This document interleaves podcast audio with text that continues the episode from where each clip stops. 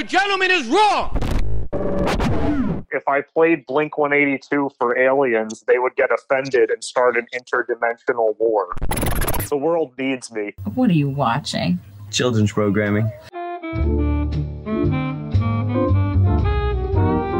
Jason, I've watched you for, for many years. On uh, I listened to the All Gen Gamers podcast when I was in high school, and I was a huge fan of that. So um, it's an absolute pleasure to meet you and uh, get a chance to talk to you. Actually, Yeah, for sure. I appreciate that. Thank you for the for the long time support. I, I love meeting people who say that to me. It makes me feel really good because that's we we did we did some cool stuff on that podcast for sure, yeah. and a lot of people listen to it. And I like it's like meeting new people, man. That's that's way cool. Thank you for that. Um, why exactly did you guys end up stopping that? Because I remember it just kind of disappeared for a while. Was it just a matter of uh, time frame and people not being able to get together, or Yeah, it's all scheduling. That's it. Um, it, we we did it. I mean, I, I produced that show from really since episode six on, and we we went for a very long time. It was, I mean, a great show. But what happened was uh, we couldn't get everyone together. Um, scheduling, you know, as you get older, things change a little bit. You know, life happens, right? And uh, we don't. Not all of us have the the time to invest that we may once had. So it was really just a scheduling thing. And we kind of all agreed that if we all can't be here for the show, um, then we don't really have a show. Because we were, for the last year of it, we were kind of, oh, you know, piecing it together. Like it was mostly like, you know, Pete, he had his schedules changing and he couldn't really make it a lot. So we do a show without him. And people are like, well, where was Pete? And like, well, I don't know. He's, he's busy, but we still want to do the show. So, you know, and people kind of were like, well, we want everyone there. We're like, yeah, well, we do too. So let's just stop it then. You know, we can't get everyone together. We can't commit to it. You know what I mean? It's it's hard to get four or five guys plus a guest. We did it for like seven years. yeah? I Oh. mean, you guys were, uh, you know, you guys are doing your channels, and you also have your own personal lives, and you all live in, you know, I assume different time zones at that point. So, you know, that, Oh, yeah. that's that's perfectly understandable. Yeah. Um, so for everybody who's listening, uh, this is Children's Programming. Welcome to episode 40. Um, We're guest- back. We're back, better than ever, live and in person. Um, and this week we're joined by a very special guest, Mr. Uh, Jason Heine. Um, if you're not familiar with him, um, one of the individuals who was big in the uh, retro gaming community on YouTube, at least in my mind, um, a few years in the, uh, back, probably in the last decade. Um, and what's the, the project you do now? Is uh, Heine House uh, Entertainment, I believe it's called. Yeah. Yep. That's yeah. Heine House Entertainment. That's the umbrella business for everything that I do. It's basically uh, yeah, yeah. It's a lot of uh, there's there's Twitch, there's YouTube, there's podcasts. I I do I produce um, audio and music and uh, for video games. Then I do just all kinds of stuff, man. I've just wrapped my myself into any form of entertainment I can get my hands on because I love it and very passionate about it. And I I'm thrilled to be able to continue to do it. Very thankful for it. So. Yeah, I was um uh, of all the people in the in the group there of the uh, the retro gaming community, especially on the All Gen Gamers podcast, you always seemed like the one that was the most interesting to me because I ended up becoming more into audio over time. So you know, seeing some of the things you did with your your music uh, your your musical work and you know your audio wizardry was very uh, you know very inspirational. I, I should say. Thank you, man. I appreciate that. Thank you. Where did the passion for um th- that kind of media begin? Was it like a, a childhood thing? Like you, you were playing a lot of games and then it just stuck with you throughout your whole life, or where did that originate from? Yeah, it started when I was really young, to be honest. Uh, it's kind of like uh, when I was a when I was a child, my mom would put me in the, the the little crib, little playpen right in front of the TV, and like MTV was playing, and I would sit there and just dance. You know, like uh, there'd be music playing, and and you know maybe subconsciously, subconsciously in my head, you know that was sort of you know grooming me to be somewhat into music. But my my father was uh, a radio DJ in college, and so that came home where he had all of his his records and his setup and microphones and speakers, and we always had music in the house. So he was always putting on records and playing, and and it just kind of that kind of stemmed and sparked my interest because it was always there. So we were listening to music and just you know a musical family. Um, yeah, and then from there, man, it, it really went into. I started to play drums at 14. I got a drum set for Christmas, and it just kind of sparked sparked my interest. I didn't even really want a drum set. I didn't even ask for one. But my mom, my crazy mom, she got one for me. Who does that? you know, who does that? Pretty cool mom. and uh, Yeah. yeah, yeah, no, totally. I, I I'm so thankful, and I and I, you know I'm so thankful that you know my my parents are still with me right now, and so I I can tell them this, and I thank them for it because you know it's it's continued my passion and my love for entertainment and content creation, and you know my dad always filming everything, and I have videotapes of my childhood. It's funny. I actually I just did a memoir about all this because there's so much about it, and you know it's it's fascinating, and I'm thankful to be able to look back on all this stuff and have these tapes and these memories, and it's cool, man. It's cool. We all need we all should document as much of our lives as we can because, and I say this, I don't want to sound like you know morbid or anything, but like reality is, folks, like today we're here. I'm sitting here with Matt and Nick doing a podcast episode talking about awesome stuff. But like tomorrow it could all end. You know what I mean? Like something could happen and we could not be here anymore. So like you guys are content creators. We're we're here, we're creating content, we're sharing our lives. Like this is really important stuff. Everyone should do it if, if they feel like they want to. And um yeah, and just don't don't ever stop doing that and be inspired and be curious about things. That's what I've always tried to be. That touched my heart. Thank you. I tried to. Um, no, it's it's and that's that's so cool, and it's it's it's funny because it seems like you're kind of describing my experience too. Because I had a very similar upbringing where my dad was like a college radio guy back in the day, and there was a lot of music in the house. And when you said that, that kind of started uh, subconsciously started your uh, trend toward this type of stuff. I felt like I felt like that was the same thing with me. So, Nice. Very Yeah, cool. absolutely. Very cool. Very cool. what kind of stuff were you listening to back then, or was he listening to? Um, we listened to a lot. So obviously, he loved, you know, um, the Doors and Rolling Stones. He came out of, you know, the, the '60s and the '70s, you know, with with that sort of thing going on. But then it it quickly changed. We were listening to like new wave. Um, he was listening to a lot of like pop, pop rock stuff, and then we went not necessarily like a little bit of disco stuff in the '70s, but like we were listening to like you know Phil Collins and Talking Heads and Michael Jackson and you know Mm. Peter Gabriel and you know all that sort of thing. So we kind of went that route. Like I missed, I missed the whole like um, hair metal stuff that was going on at the time. Didn't even really know it existed because he didn't really listen to that a whole lot. Found that later Mm. on in life, of course. But yeah, we, I would say I would say we listened to a lot of the new wave stuff, man. A lot of a lot of the the the pop stuff at that time Cool, in the eighties. Did he maintain Oh, a yeah. lot of listenership as far as the stuff he played on the radio? Was that mostly what he was exposed to, or was he one of those type of DJs that played a completely different kind of music than what he listened to at home? No, it was it was actually kind of a mixture. He, you see, you know, and back then in the day, right, it wasn't controlled like it is today. Today, it's just, it's just a a a, a, um, a playlist that they just hit spacebar and it goes. But back then, you actually put the record on and played it, and you could pick and choose. And you may have had a program director or or your buddy that sat there with you. You know, that was the program director, and you guys could play what you wanted. So he played really whatever he wanted. But he always tells me this really cool story about when they were doing this, they would write into record labels. Okay, imagine this. Think about this. They would send letters, you know, physical letters to record labels all over the U.S., California. Um, they would send them down there to L.A. They'd send them out there to, to D.C. And, and New York, and they would send letters like, "Hey, we're this radio station," and um, you know, they had their call sign, they had everything. It, it looked like a real legit operation, which I mean, it was. They were a small station, but it was a legit operation. And these record labels would send them crates of 45s of, of new music coming out, maybe pro, all promo stuff. He, I I mean, he has a collection of promo records in the thousands.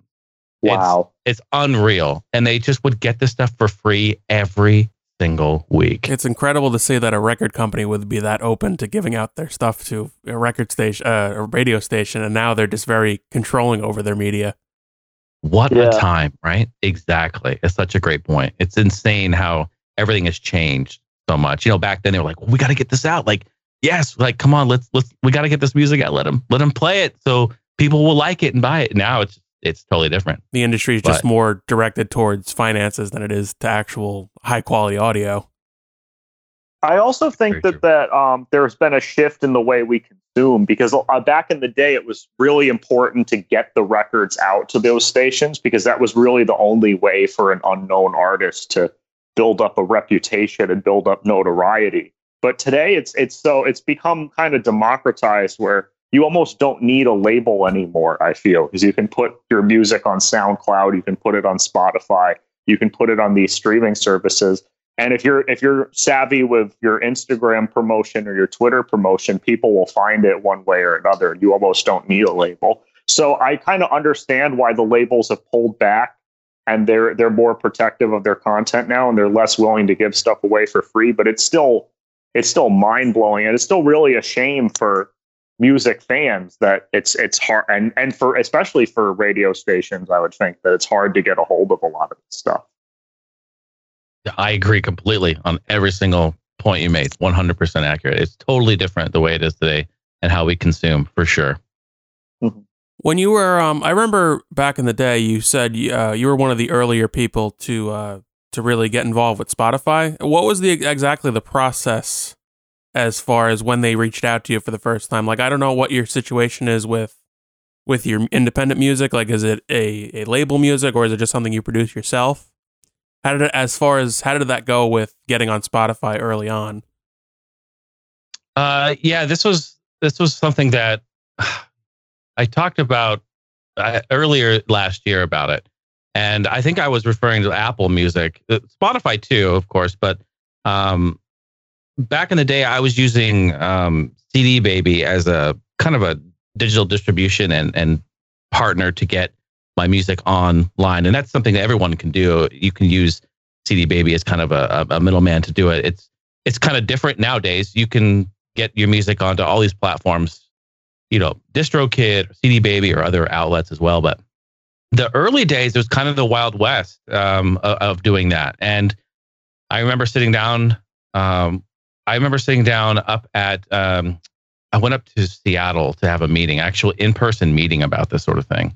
And I was, you know, I'm I'm still an independent artist, of course, but we sat down and we talked about it, and it was kind of like, okay, there's this, you know, there's iTunes, and this is way before Spotify. This is 2003, maybe 2002, 2003, and it's like, you know, you're we can we can publish your music and get it up there on on digital, and people can purchase it and buy it. This was even before streaming, um, and it was it was cool. It was really really cool. But of course, the hard thing is is to get people to to even you know pay and download your song for for a dollar back then. But it was a really cool thing to tell your friends, like, hey, check this out. Like my music's on on uh, on iTunes, you know, and you know iTunes, of course, went on to be the the podcast platform mecca for that. You know, we're very thankful for that sort of thing.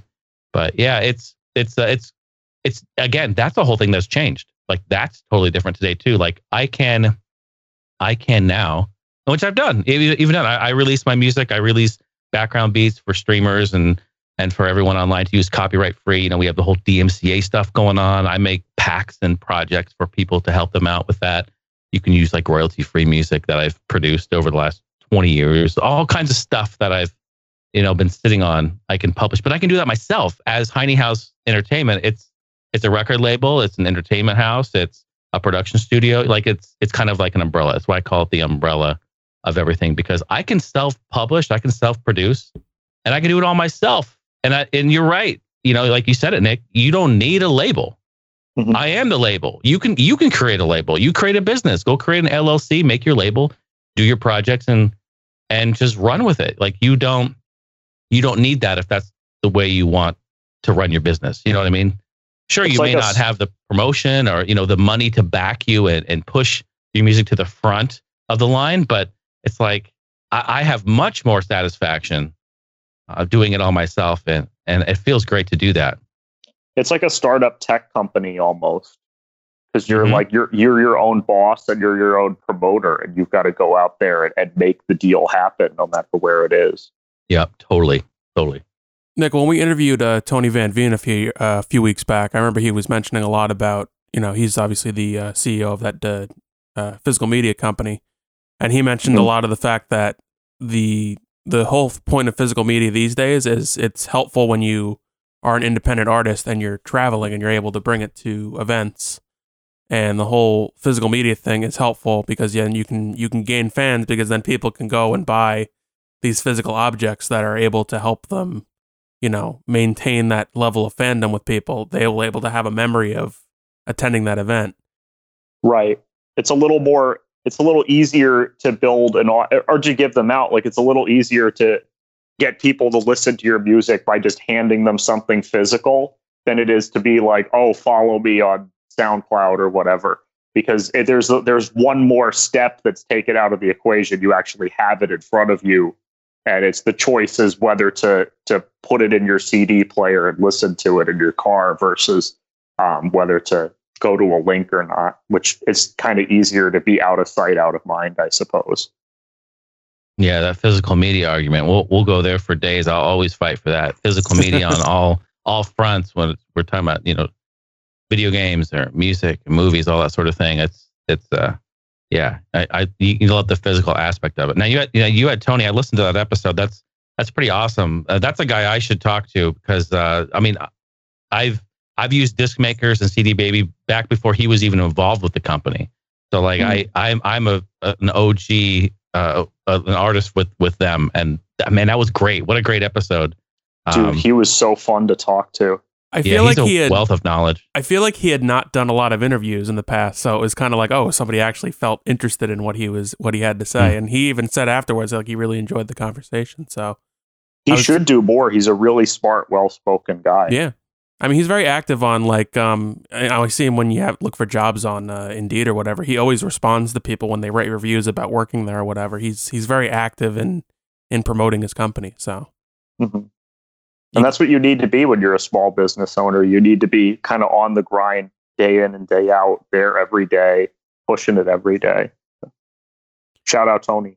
We love yeah, Tony. for sure. Um, where did you feel that, like, when it comes to producing your music independently, where do you think that line has to be where you are able to reach your audience a better way? Like, obviously, you can say, like you said, follow me on SoundCloud, follow me on uh, Bandcamp or whatever, but what do you find are the best ways to promote your yourself? Yeah, that's something that is, I think, continuously being worked on with a work in progress. You know, there's what happens is, is we have all these outlets, and uh, even even this this week, I was sitting here. somebody wrote me on. This is so funny. Uh, I will answer the question. I'm going to just dance around it for a second. Somebody on go go off. It's fine. Facebook wrote me and they're like, "Hey, uh, somebody just posted your one of your videos on TikTok. So someone and you know that happens, I guess. You know, someone took one of my videos and it's it's of of us getting a Nintendo 64 for Christmas in 96. My dad filmed mm-hmm. it and I I've posted online. I posted that, that like 10 years ago because I'm archiving stuff, right? Mm-hmm. So I posted that and someone had put, put that on TikTok and it's got millions of views or whatever. And I'm just like, whoa, like I wish I could have got millions of views, right? It's my video and mm-hmm. people are loving it. But the thing is, it's like there's so many platforms that sometimes, um, especially if you're kind of like a one man show, um, it's hard to, you know, you spread yourself really thin. So, and I try to take advantage of all of it because I'm kind of on this mindset where you have to really take advantage of the technology we have in front of us. Going back to what we were just talking about is you can self-produce and self-publish and you have it at your fingertips. Where 20 years ago, I would have laughed at you if you would have said, yeah, well, in 20 years, you're going to be able to like release your music tomorrow to the world uh, for a very low cost and get it out there. You know, like I just wouldn't have thought that would have been possible. But we have the tools now to do it, and it's it's really exciting to be able to do that. Um, but anyway, so my my point was that you know somebody uploaded this to TikTok, and I'm like, man, I need to invest more time on on TikTok. You know, I need to start. I have an account. I need to post on there, but it's difficult. So in a way, you kind of have to make a a choice to what platform and what type of content you're going to release on that platform. Um, we, I think we all get in the the mode of we're going to just create uh, a bit of content and then just kind of blanket that across all of your social medias, and that's that's fine. But I, it's it's better if you can take time and actually curate something specific for that platform and give it a uniqueness. And that's what I'm trying to do moving forward it takes a lot more time. It's much more difficult, but I think it serves the platform and your audience there better because believe it or not, um, maybe 10 years ago, this wasn't the case. But today, you've got people all over the place that maybe they use TikTok, maybe they use Twitter, maybe they use Facebook, maybe they use Instagram, maybe they use Snapchat, you know, maybe they use something else, but they're all sometimes they they they want to stay on that platform. That's the only platform they use. You know, you talk to people, I hate Facebook. Okay, well, mm-hmm. rightfully, rightfully so. I get it too, you know, but so they don't use that. But there's a lot of people that do. Same thing with Twitter. It's like almost like you're leaving you're leaving it on the table. You're leaving friends and fans and um it's a business, so you're leaving money on the table. So yeah, I mean, I don't know if I answered your question really. I kind of danced around it, but I just know that there's a lot of there's a lot out there. There's a lot of these platforms. It can be overwhelming. I know I've been overwhelmed many times by it because it's just there's so much. But you can really sit down and think about what what kind of content would best serve this platform. That would that would probably really help. No, you said a, you said a lot of important things that I think about on a regular basis as far as when producing this show, because you'll see, you know, the people on the internet, you know, the the Gary Vaynerchuk's and the Tim Ferrisses of the world that tell you that you have to produce like every day of the week and you gotta you gotta work 18 hours a day on your projects and you know use every bit of time you can to to you know produce content. But then you know not everybody has that sort of lifestyle where they're able to do that you know, we have to juggle relationships and some of us who don't do that as a primary job and you know, it's definitely a very it's a very difficult situation to be in because you want to do you have the ability to do a lot and you have ability to put your stuff out there. But like you said, you have to really, you know, narrow it down to what what do you want your audience to be? Do you want your audience to be everybody kind of right now because TikTok's pretty hot, or do you want to stick with you know the generalized sort of Facebook vibe? So you know, I think you made a lot of good, valid points there. I think the key is that um, I don't necessarily think you have to post every day, but I'm I'm kind of a believer in you don't have to post all the time, but you do have to make every post memorable if you want to grow your brand. Mm-hmm. So yeah, absolutely, absolutely. Like it's I don't I don't know if it's about I, I I guess it's like it's like the quality versus quantity argument. It's because people will remember you if you post a lot, and people will notice you if you post a lot, but people will also notice you and remember you if every post is interesting, if every post really says something that uh, they're looking to hear that they feel coming out of you is important to you. So it's you know it's two ways to go about it. I think. And I feel like we've lost a bit of of quality when it comes to the content on the internet because a lot of people are trying to really be that sort of influencer as far as, you know, how they perceive themselves on the internet. And it almost seems like some people, when they post their content, they're not really having any fun. They're just kind of doing it because that's what's expected of them. Did you ever did you ever notice that as as you see people on the internet? Oh yeah. One hundred percent. One hundred percent. And yeah, this is a whole the whole this topic is a itself. whole topic. whole, we could talk whole can of worms. This is a whole can of worms. Yeah, absolutely. Yeah, and and there's absolutely no no shame whatsoever in what I call playing the algorithm, right?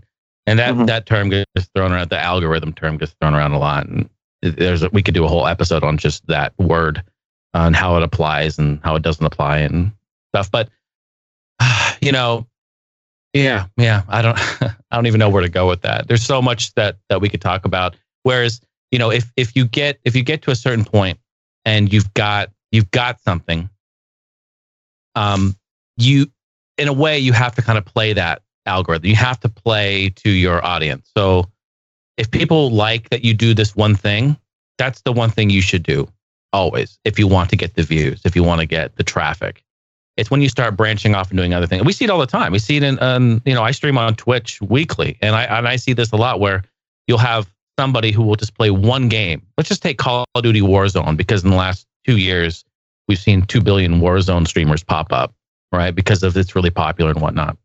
When that Call of Duty Warzone streamer decides that they were like, well, I actually really like World of Warcraft too, so I'm going to play that. They play a different game, and the entire audience is like, what is no, no, we don't want to watch you do that. We want to watch you play this. This is this is what you do. This what imagine it. Imagine that though. And that's that's the struggle that we have, and you see it a lot across all platforms, YouTube especially, where it's like, mm-hmm. well, this is the one thing that um, I'm known for or people really like. You go into your analytics and say what you want about YouTube and Google, but they've done a great job with their analytics in the last five years.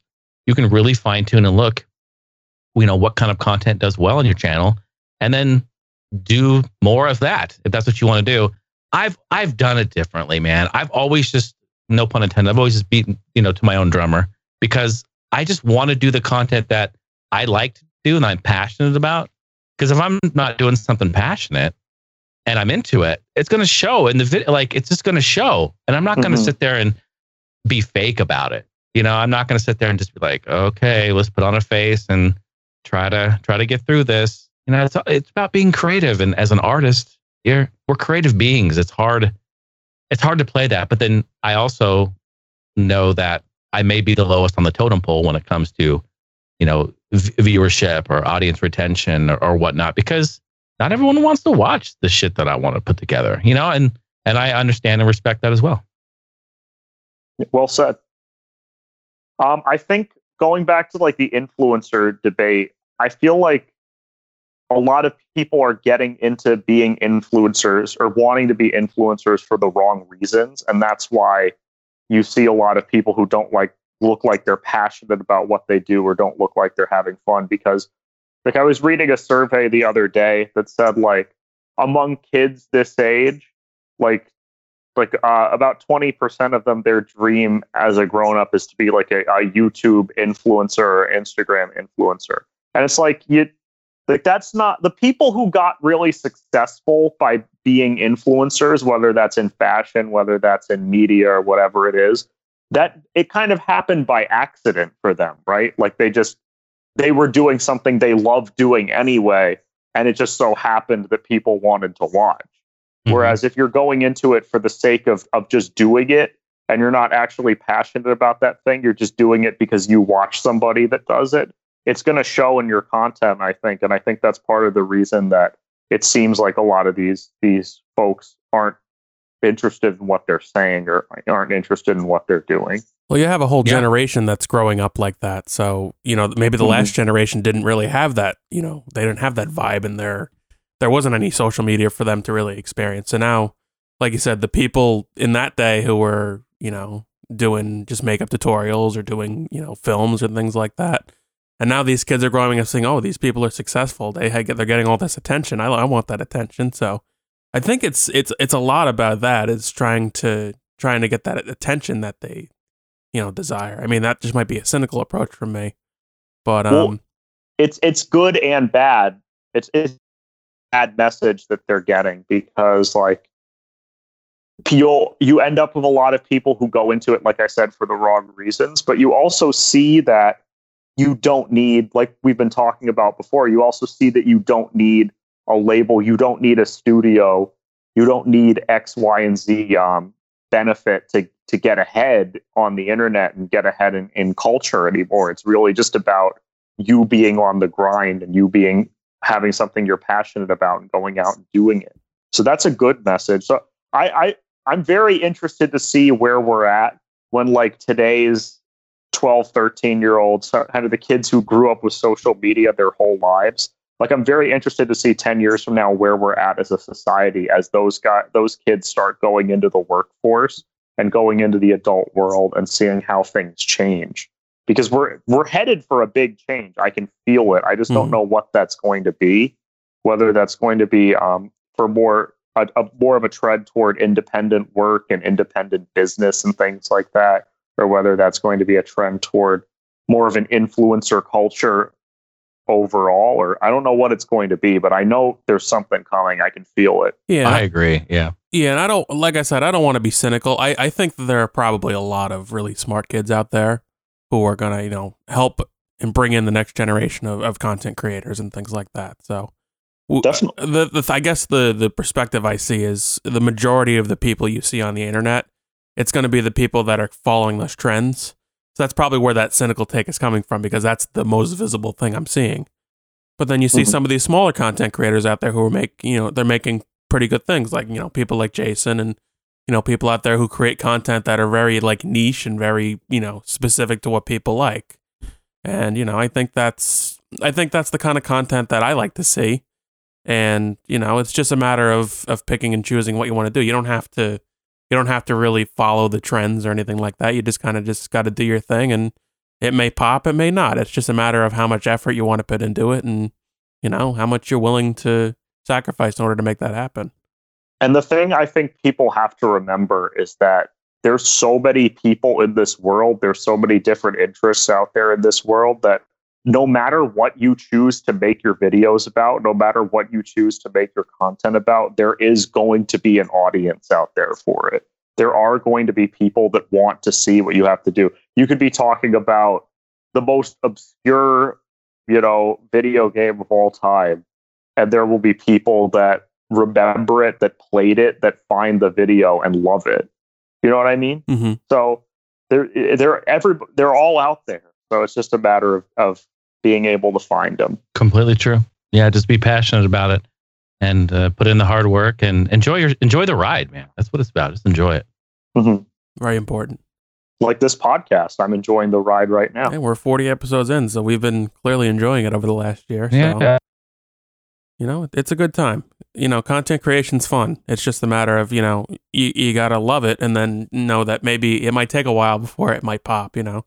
Like we don't have a, a very strong listenership yet, but, you know, Mm-hmm. over time if we keep showing the passion, which I think we do when we do the show, um, you know, maybe it'll it'll pop off to somebody one day. Yeah.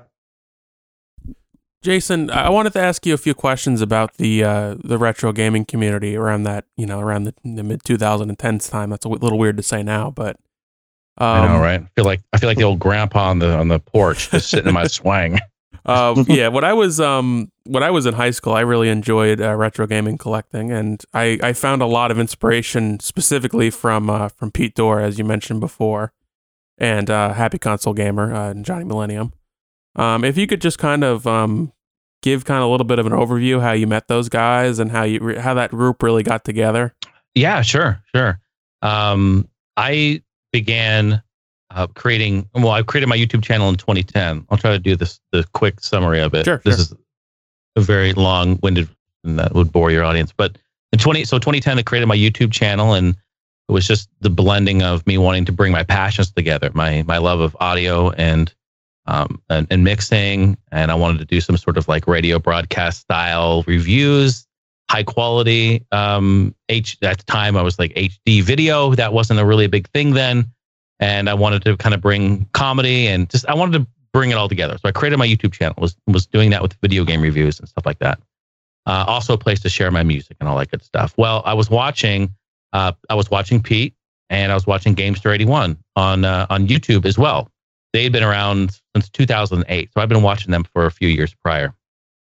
Um, so come to find out, um, I I get a message from from Gamester 81, John, and he's like, "Hey, you know, at the time the retro gaming community on YouTube was small, and and I I say this be, because it's so crazy when you think about it. people would probably say, "Oh, you're full of shit." That, that no way.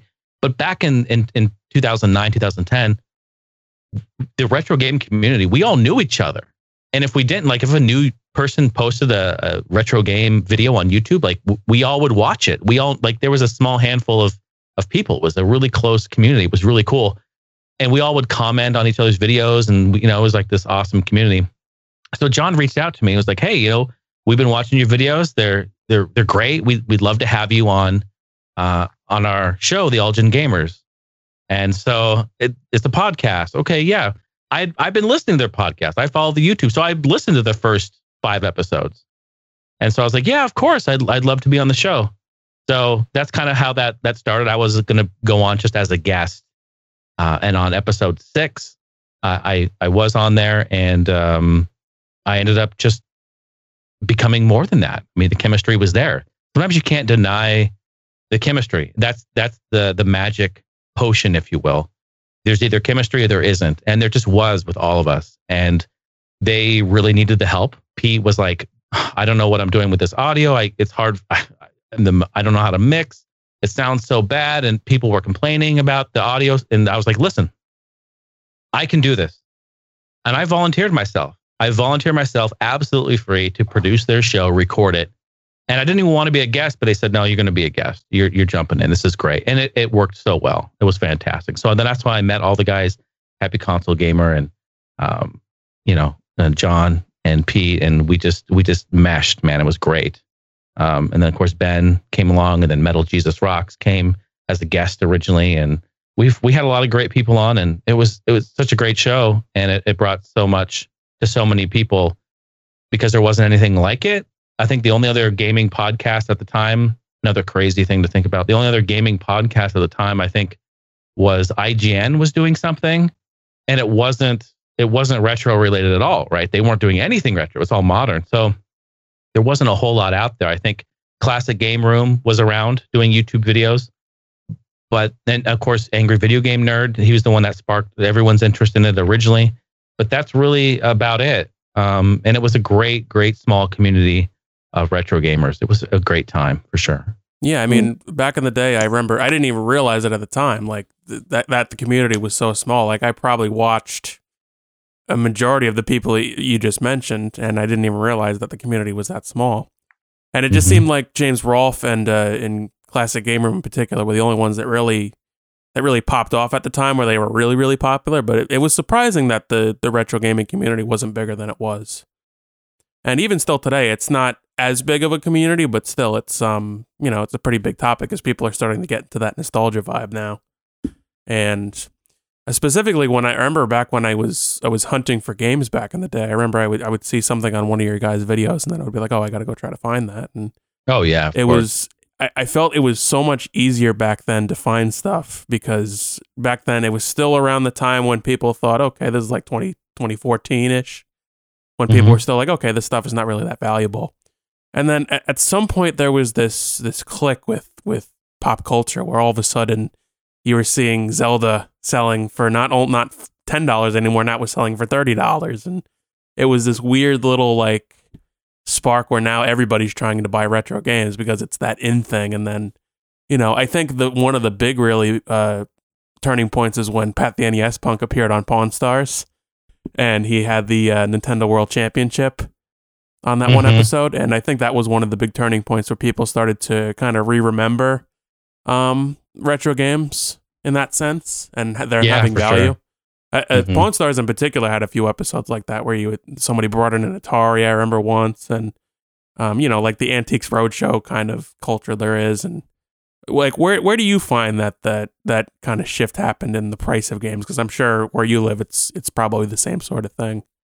Yeah, I think it's kind of a it's a thing that, that I think we're all experiencing kind of worldwide, and it's it's a culmination, I think, of the technology being available to us to be able to research and learn about our the games from the past, but also nostalgia nostalgia is a bitch, right? People love it, and I say that in a good way. Um, I'm I'm very nostalgic myself, and I I love collecting. I've I've collected since I was a kid, and I still do to this day.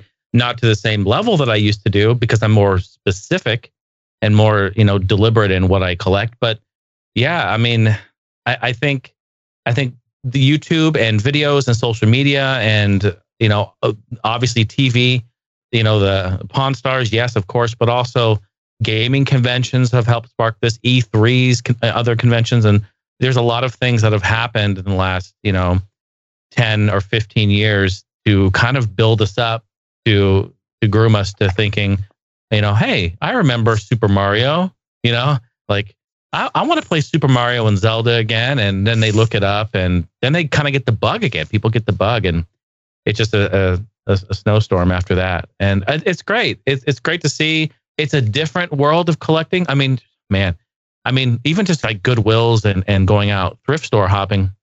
I've been doing that for years, even before YouTube and uh, in the 2000s. Dude, I've been given boxes of stuff and found stuff before uh, people were throwing it in the dumpster. I had this whole guy with this huge box of it. I'd say I've told the story many times. Atari 2600, you know, say what you want. It was like my real first console I had. And this guy had this huge box of just 20 uh, wood grain uh, 2600 and all these games was taken to the dumpster. Just throw it out. You know, just stuff you couldn't even sell. People didn't even want it. And believe it or not, there was a time, there was a time for that with the original Nintendo. There was a time with that for the original Master System. There was a time with that with the Super Nintendo and N64. People were literally throwing them out because nobody wanted them. They wanted the GameCube. They wanted the next and best great thing. It's insane to think. Like, can you imagine someone taking out a box of N64 games with Mario 64 and Smash Bros and Star the, Fox. The thought of that is just. Does that just make your you know your blood boil? Like it's insane, but that was that was real. That was the real thing that was happening, and it may even still happen from time to time now with like grandma, grandpa, mom and dad. You know, you know Johnny Boy. He he left for college and the closet has all of his games and they just throw it out. We've seen it a lot, Mhm. and or they take it to Goodwill or something, and then Yeah, it's it's really rare these days to find anything really significant like that anymore. I Yeah, I you haven't, I you haven't really found won't. anything other than maybe PS2 and up. I very rarely find anything before that anymore. Because I, don't think even- I think even I people working in Goodwill stores probably know what they're looking for now. So I don't even bother looking at Goodwill a lot of the time for like games and movies and stuff anymore because I just know it's like it's a whole different world from when like like Dixon and me started collecting we were in high school. So that was like 14, 15, like you know, seven years ago now. And it was a whole different thing back then. You could find like crazy like special edition DVDs at Goodwill. You could find like games that you hadn't pl- you could find GoldenEye at Goodwill and Mario 64 and all kinds of these classics, and you can't find any of that stuff anymore. Right. Yeah. You're exactly right. And they know what they're looking at now, unfortunately. Mm-hmm. You know, like the, the the corporate has the corporate umbrella has has come in and it has, you know, swiftly trained the staff to like, hey, when this stuff comes in, look it up online. I'm like, can, can we just be real? Why does Goodwill have an auction site? I mean, come on. You know, I mean, this this is this is 100% suit and tie, shiny shoe bullshit that's going on there. Like that's all they're doing is they're looking up stuff on eBay and online and Mhm. price charting, and they're putting it on their auction site. So you don't even get the stuff. Yeah, thanks Goodwill. And and I I'm look, I have a very I have a love hate relationship with Goodwill. I I my girlfriend and I we have done a series on my YouTube channel called Thrifting and we've done it for like six years now. I think we started in 2014 is when our first one. I've got 30 or 36 or some odd episodes where we just went out to Goodwills and was looking up stuff. And you can watch it from episode one all the way to like the most recent one, which maybe is a year old now because we haven't gone out, obviously. Um, you, we were finding all kinds of great stuff. I walked into one Goodwill, and luckily the camera was rolling, but we just there was this just stacks of PS1 games that just had arrived. Just stacks of them. I don't know, maybe Mhm. 50, 60 games, all great games. I used to find them all the Chocobo time. In the, in, like, used to find them all the time in the CD section of Goodwill. just People wouldn't care. there. Yeah. Yeah, they wouldn't even separate them, right? Yeah, they didn't even know. And it's like now, now you can't, you can't really find that. And I don't know, man. You know, money, money does weird shit with people. it's the you same. know? It's the same way with all of that stuff. Like like fashion too. Like I used to go to Goodwill and look for like old like starter jackets, like NFL starter jackets from back in the day, or like Oh yeah, you know starter hats and stuff like that. And you could find crazy stuff there back then. Like I, I bought like a. I remember I one I one time I bought like a Spider-Man three NASCAR jacket I remember. For like five bucks at at Salvation Army, and you would never find that today. never, never. It's just almost like they. I mean, it's it's just how it is in the world today. Like, obviously, if things are valuable, people are going to find them and try to sell them, and it's just how things are. And the internet has Yeah, no made doubt. that. The internet has made that a lot easier for the average person. Even not with eBay, but even like, um, like even these independent apps that just you can sell things locally. Mhm. Speaking of eBay, I really wanted to have a conversation with you about my distaste for eBay lately. I don't know if the distaste with you is still existing because I remember you had a problem with them back in the day, but Oh yeah. um, I'm having a real problem with eBay lately, just as far as returns go.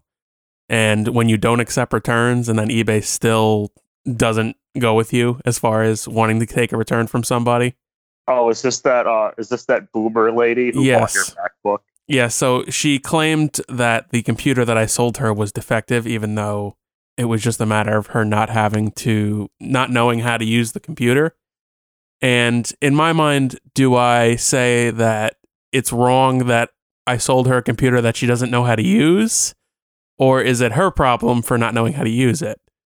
So, why is eBay accepting a return for something that's not actually defective?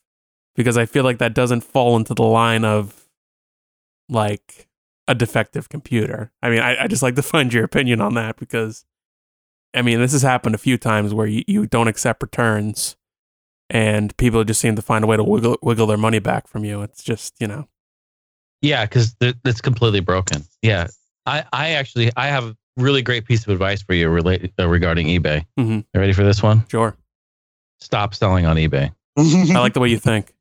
yeah, I uh, I love eBay. I mean, I'm I'm actually sitting right next to my my plaque that I I had out because I was showing people because no one no one believed me that I was actually a power seller on eBay back in the 2000s. I was actually hmm. making I was making thousands of dollars a month selling on eBay, flipping things, doing stuff, yeah, going to garage sales, and not even game related, just stuff. I mean, dude, I I could tell you everything you need to know about a longer Longaberger basket. You know, like high end, really nice baskets. Fucking sell those like crazy. But so here's the thing. Yeah, I, no, I agree with you, man. I I eBay is not for sellers. Sellers is what make them money, and for some reason they they want to keep the people buying more happy than the sellers. Mm-hmm. It's very specific now. There's 101 ways they can weasel and scam their way um, and screw over a seller. Period. Period. And it, it used to not be that way. It used to not be that way, but they they just don't care anymore. The system is so far gone that unless you're unless you're selling something brand new, factory sealed, like new old stock mm-hmm. stuff, there's there's no way for you to do anything on eBay. It's it's really crazy. Like it went from this great site where you could actually get good deals on things and sell your sell your items and and make make good money to uh you're spending more money with your returns and fees and yeah man it sucks it's again another another thing that's completely changed and i stopped selling I stopped selling on there. I haven't I haven't sold on there for yeah. probably six years now. Yeah, you know, I, am could. You know what I'm confused by with with your thing is like, correct correct me if I'm wrong, but it's like all it's it's all automated. Like there's nobody that's actually checking the returned product, right? Yeah, so I mean, I remember you told a story once in a video back then that you sold some lady a digital camera and hmm, then mm, that was the last straw right there, buddy. and then, That's it. And then she like sent it back to you destroyed or whatever. Mm-hmm. And then eBay's mm-hmm. like, oh, it's not not our problem. We'll just give her her money back. Like it's crazy to me that a company. I'm pretty sure eBay is owned by Google, correct? Oh shit, I don't even know. I, it's just it, I, either way, they're making billions of dollars. It's pretty crazy to me that a billion dollar tech conglomerate doesn't have anybody working at it that checks stuff like like there should be some when when she says you sold me a defective computer there should be somebody in the return process that's checking to make sure it's actually defective. You know what I mean? Yeah, like, I mean it's a one to one thing. Like you're selling, you're the seller, and then the and then the buyer gets the item. It's not really anything in particular they can check, but well, it takes like two set. Even just have have somebody that takes it to Best Buy, and they're like, "Hey, you know, it's not defective." I mean, I feel you like know? that's a little too complicated of a process for something that's supposed to be, um, you know, I don't know. I, I feel like maybe, maybe, for like a like a, a, broken zipper on a pair of pants or something. We're talking about a six hundred dollar MacBook. Yeah, here. but you're talking about used items. Like you're going to train people at a specific store to know to check like certain certain um. Yeah, you know what I, I mean. I, I, I don't yeah. know, but you know, I'm getting to the point now. Like I don't sell that much on eBay. It's not that big of a deal. But you know, when I do sell, I find that at least twenty percent of the time somebody comes up with some sort of bad excuse to want to return their item. So, and there's know. no recourse for you as a seller to. Yeah. You have to accept it and eat that cost. It's it's pretty terrible. Mm-hmm. What can you do? It's like the YouTube copyright system. That's a whole other problem in itself. If, if they decide that you violated the cop, if some somebody just decides that you violated the copyright laws, and then Google is like, look, I don't know, nothing to see here. They they uphold the strike. Mm. Yeah. Yeah, well, you know, that that is what it is. I mean, I can't be too mad with eBay. They did help me make some money. So, because I ended up selling a lot of my collection this year, unfortunately, just because I found that I wasn't collecting as much as I had in the past, and it just wasn't really any reason to keep it all. So, you know, I'm trying to do some things in my life where I need a little extra fun. So, I guess I'm kind of taking advantage of the wave of nostalgia, if you will. But you know, be care- be careful with carts, man. Be careful with that because th- there's a lot of scams going on with that shit. You probably have already seen some. they want to see the inside of the board and they want to Yeah, when I sold confirm um stuff. So the best find I ever had was I found a copy of Earthbound, and the person who bought it wanted to see the board. So luckily, I, I have a security bit, so I was able to do that for him, and he ended up buying it. So Hmm. no issue there. But Good. but um, okay, we're at about fifty minutes. I think we can go for about ten more minutes. So Nick, did you Sure. have any? Uh, I was I was saying if you had any uh, music questions for uh, for Jason, because I know you guys are both musicians, so you might have some uh, some Yeah, shop like to be taught of- there. Definitely. What kind of um? What kind of?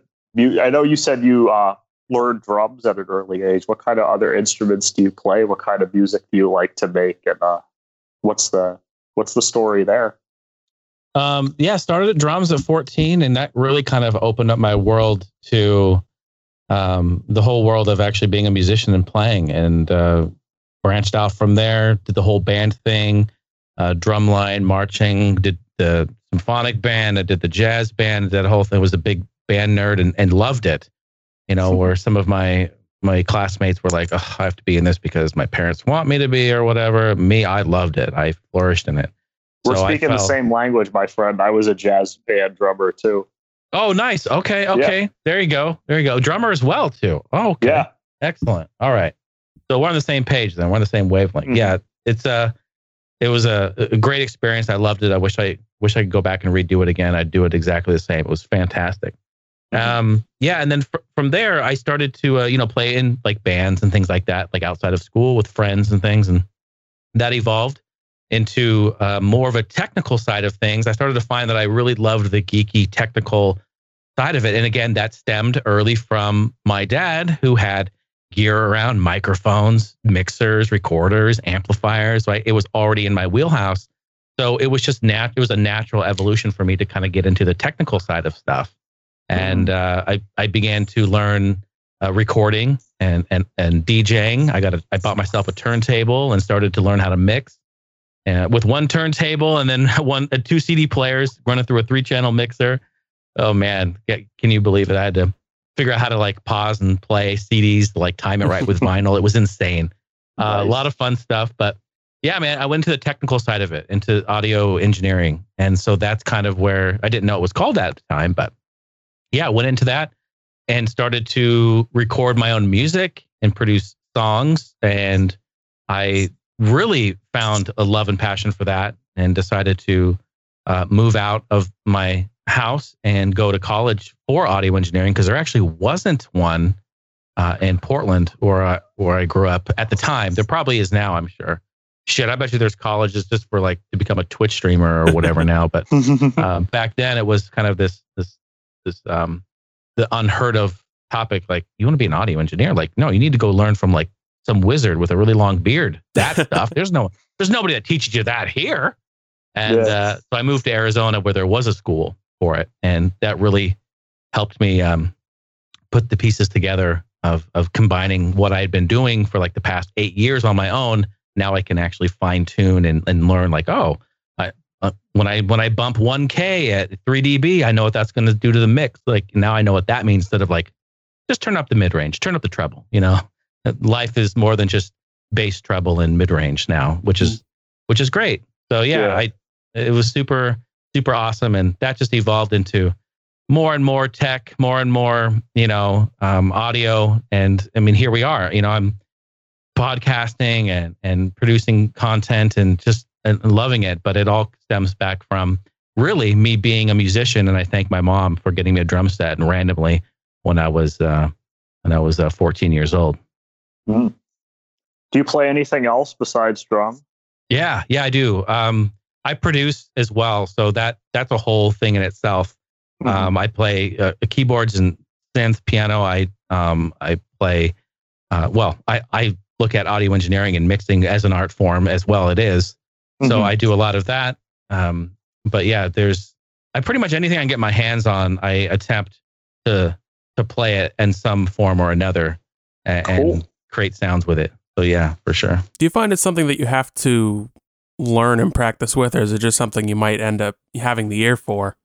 Because I find the same thing with video editing. Like it's hard to it's hard to teach people video editing because it's a little more of a not an art, but it's more of a it's really technical sometimes. Like as far as trying to teach yourself audio, like what did you find was the best method when you were in school? Were you more of a hands-on person, or were you more of like, here's how you do this thing, and let me just keep practicing it until I get it right? No, I I definitely uh, well to answer your first question, I think you asked if like is it something that can be um, taught and or do you have to have an ear for it? Yes and yes, but I feel that some people have the natural ability, uh, especially um, I guess we're even talking about just being like a musician. Like you have to. Some people have a natural ability to be a musician. You either have the ability to your hearing or your your coordination or your understanding or your theory or something something crazy. Some wires inside your head are are are mixed and twisted and connected in a way that it just makes sense to you. Mm-hmm. But that can be applied to anything in life, not just musician. Like there's people I know that are uh, amazing, you know, at like math. They can just look at numbers and figure them out. Like I need a calculator. You know what I mean? Like I don't know what I'm looking at. So there's some people that just can can do that. Um, you do need to have an ear for it. Absolutely. I think that will help you in the long run immensely. And having having a good ear is so important because like if the mix if the mix sounds right, it typically in my mind it is right because we can fine tune things and tweak things and you can ruin a song because you're looking at the technical side of it so much that just listen to it. How does it sound? How does it sound to your ears? How does it sound? How is it sounding coming out of these speakers? You know mm-hmm. what I mm-hmm. mean? So mm-hmm. yeah, absolutely. But also, I do feel that yeah, you you should try to educate yourself as much as you can. And there's, there's such a world of knowledge out there now. I mean, gosh, people are just going to YouTube and, and learning about stuff, which that's that's a, a gift and a curse because there's not there's great information, but there's also not great information. So you have to really pick and choose what what you want to be as as truth and kind of find out on your own. But yeah, mm-hmm. yeah, I think I think you I think you need both to answer your question. You have to have a knack for it, a good ear, but also educate yourself. I have a very My, I have a very specific question, if you will. When okay. it's an audio question, actually, when we when I do the podcast and I I do the uh, mixing for it, when you are when you do a limiter to do like uh, to do uh, negative one dB to get that that high uh, that high volume or whatever, what should you do match loudness also with the audio, or should you just do one or the other? You feel? Do you know what I'm asking? Okay. Yeah, yeah, no, I know what you're asking, and this is this is something that you're talking about ma- match loudness, as in that's also in the limiter. Yeah, I, I don't know. Thing? I don't know if I'm supposed to do it separately or just do the match loudness is my thing. Because I'll find I'll I'll do the thing where I'll do the I always do um I do dynamics and then I do uh normalize it and then compression, normalize again, and then I do the limiter. But should I just do the limiter or should I do match loudness instead? That's my confusion. Mm.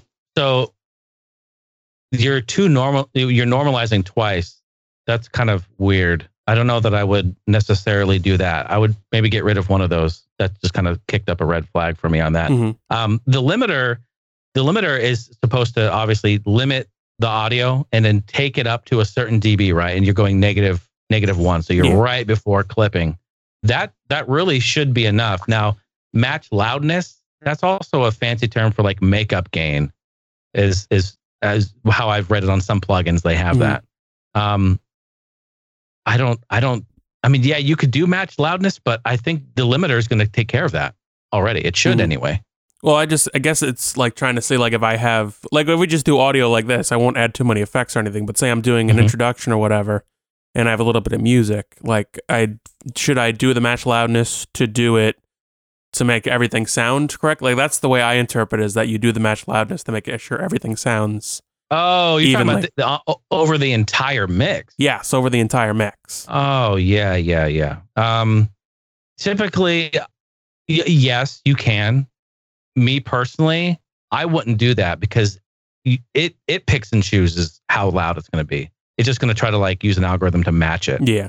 For for me, what I would do is, and this is what I've done on on my shows, just put a mastering, uh, just put a, a mastering compressor or even a, a, limiter. Put that limiter at the very end. Mm-hmm. Um, but you're gonna have to do some pre-mixing. So if you if you're bringing in other stuff, music or an intro or that, you're gonna have to do a little pre-mixing on that to match match it yourself. Match it all yourself. Don't let the the plugin like match loudness and figure it out. Like you do it yourself, get it right, and then put like a little mastering compressor right on, like a master bus compressor right at the end and just have that do just a little light light compression on the end Gotcha. just to get everything kind of the the same. Gotcha. So Yeah, because I, I don't know whether I'm supposed to be like when I record with this mic, it's a little easier because it's a pretty pretty decent mic. Um, oh yeah, RE20 that's classic. yeah, you like that?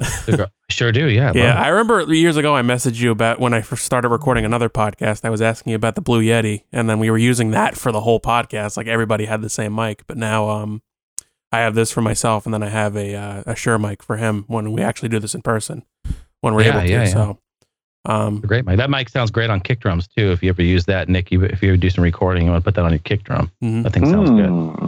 Yeah, I You'll took love a, I took an audio class when I was in college, and they uh, this was one of the mics they used. So I was like, mm, I should probably get that. I like the way it Mhm. sounds a voice. So Great mic. Yeah. Um, great voiceover mic. It's been used for years. Yeah. For voiceovers. It's great. And radio. It's great. definitely. Um, yeah, I, I appreciate the advice because that was some things I was just confused about. Because I'll find that I'll export the the file and put it on on for podcasting, and then it just sounds like lower than it normally than it did in the mix. So it was kind of weird because that'll always be the last thing I do is do the match loudness. So, so I I hope I, my uh, I hope my glitch just there didn't uh, disturb things for you. you, you sound terrible, but uh, we're almost finished Oh, okay. anyway. So, okay. um, well, there's no surprise. Yeah. Um, so I, yeah, I guess we can finish off with that. I Just so we, we got a we got an hour out of it. That was a great conversation. I really uh, I really appreciate the uh, the advice at the end there. That'll Yeah, be this was very awesome. helpful. Thanks for having me, guys. Yeah. No, I appreciate that. Thanks for reaching out. And um, yeah, it's great to meet both of you. Yeah, Thank great you. dudes Great to meet you. definitely keep in touch. Um, where can uh, where can the people find you on the internet, Jason? Just so uh, you can pr- you can plug your stuff. Yeah, sure. I, I'm everywhere, but uh, heinehouse.com is the website. H E I N E. Heinehouse.com. That's the website. Uh, but and, and specific platforms, of course, Twitch, YouTube, podcasting. I do a weekly podcast, Heine House Gaming and Tech podcast, where I talk Mhm. about obviously gaming and tech and talk about news and current uh, tech and gaming events. It's, it's, it's a great time. It's it's just me. It's a solo show. Um, and we we just have a great time talking uh, to myself You, and you, the world. You you're a know? very good uh you're you're a very good vocalist. So you know you sound Thank very you. your audio sounds fantastic for recording this. So clearly. Clearly you know what you're doing. try to come prepared always. Yes, excellent. Okay, Jason, thank you very much for uh, for your time, and uh, we'd love to have you on again sometime in the future. And uh, Hey, anytime, just let me know. I'd be happy to show up. absolutely, buddy, it was great meeting you. Have a great day. You too. Have a good one. Bye now. Bye bye. Take care. Thank you. Bye.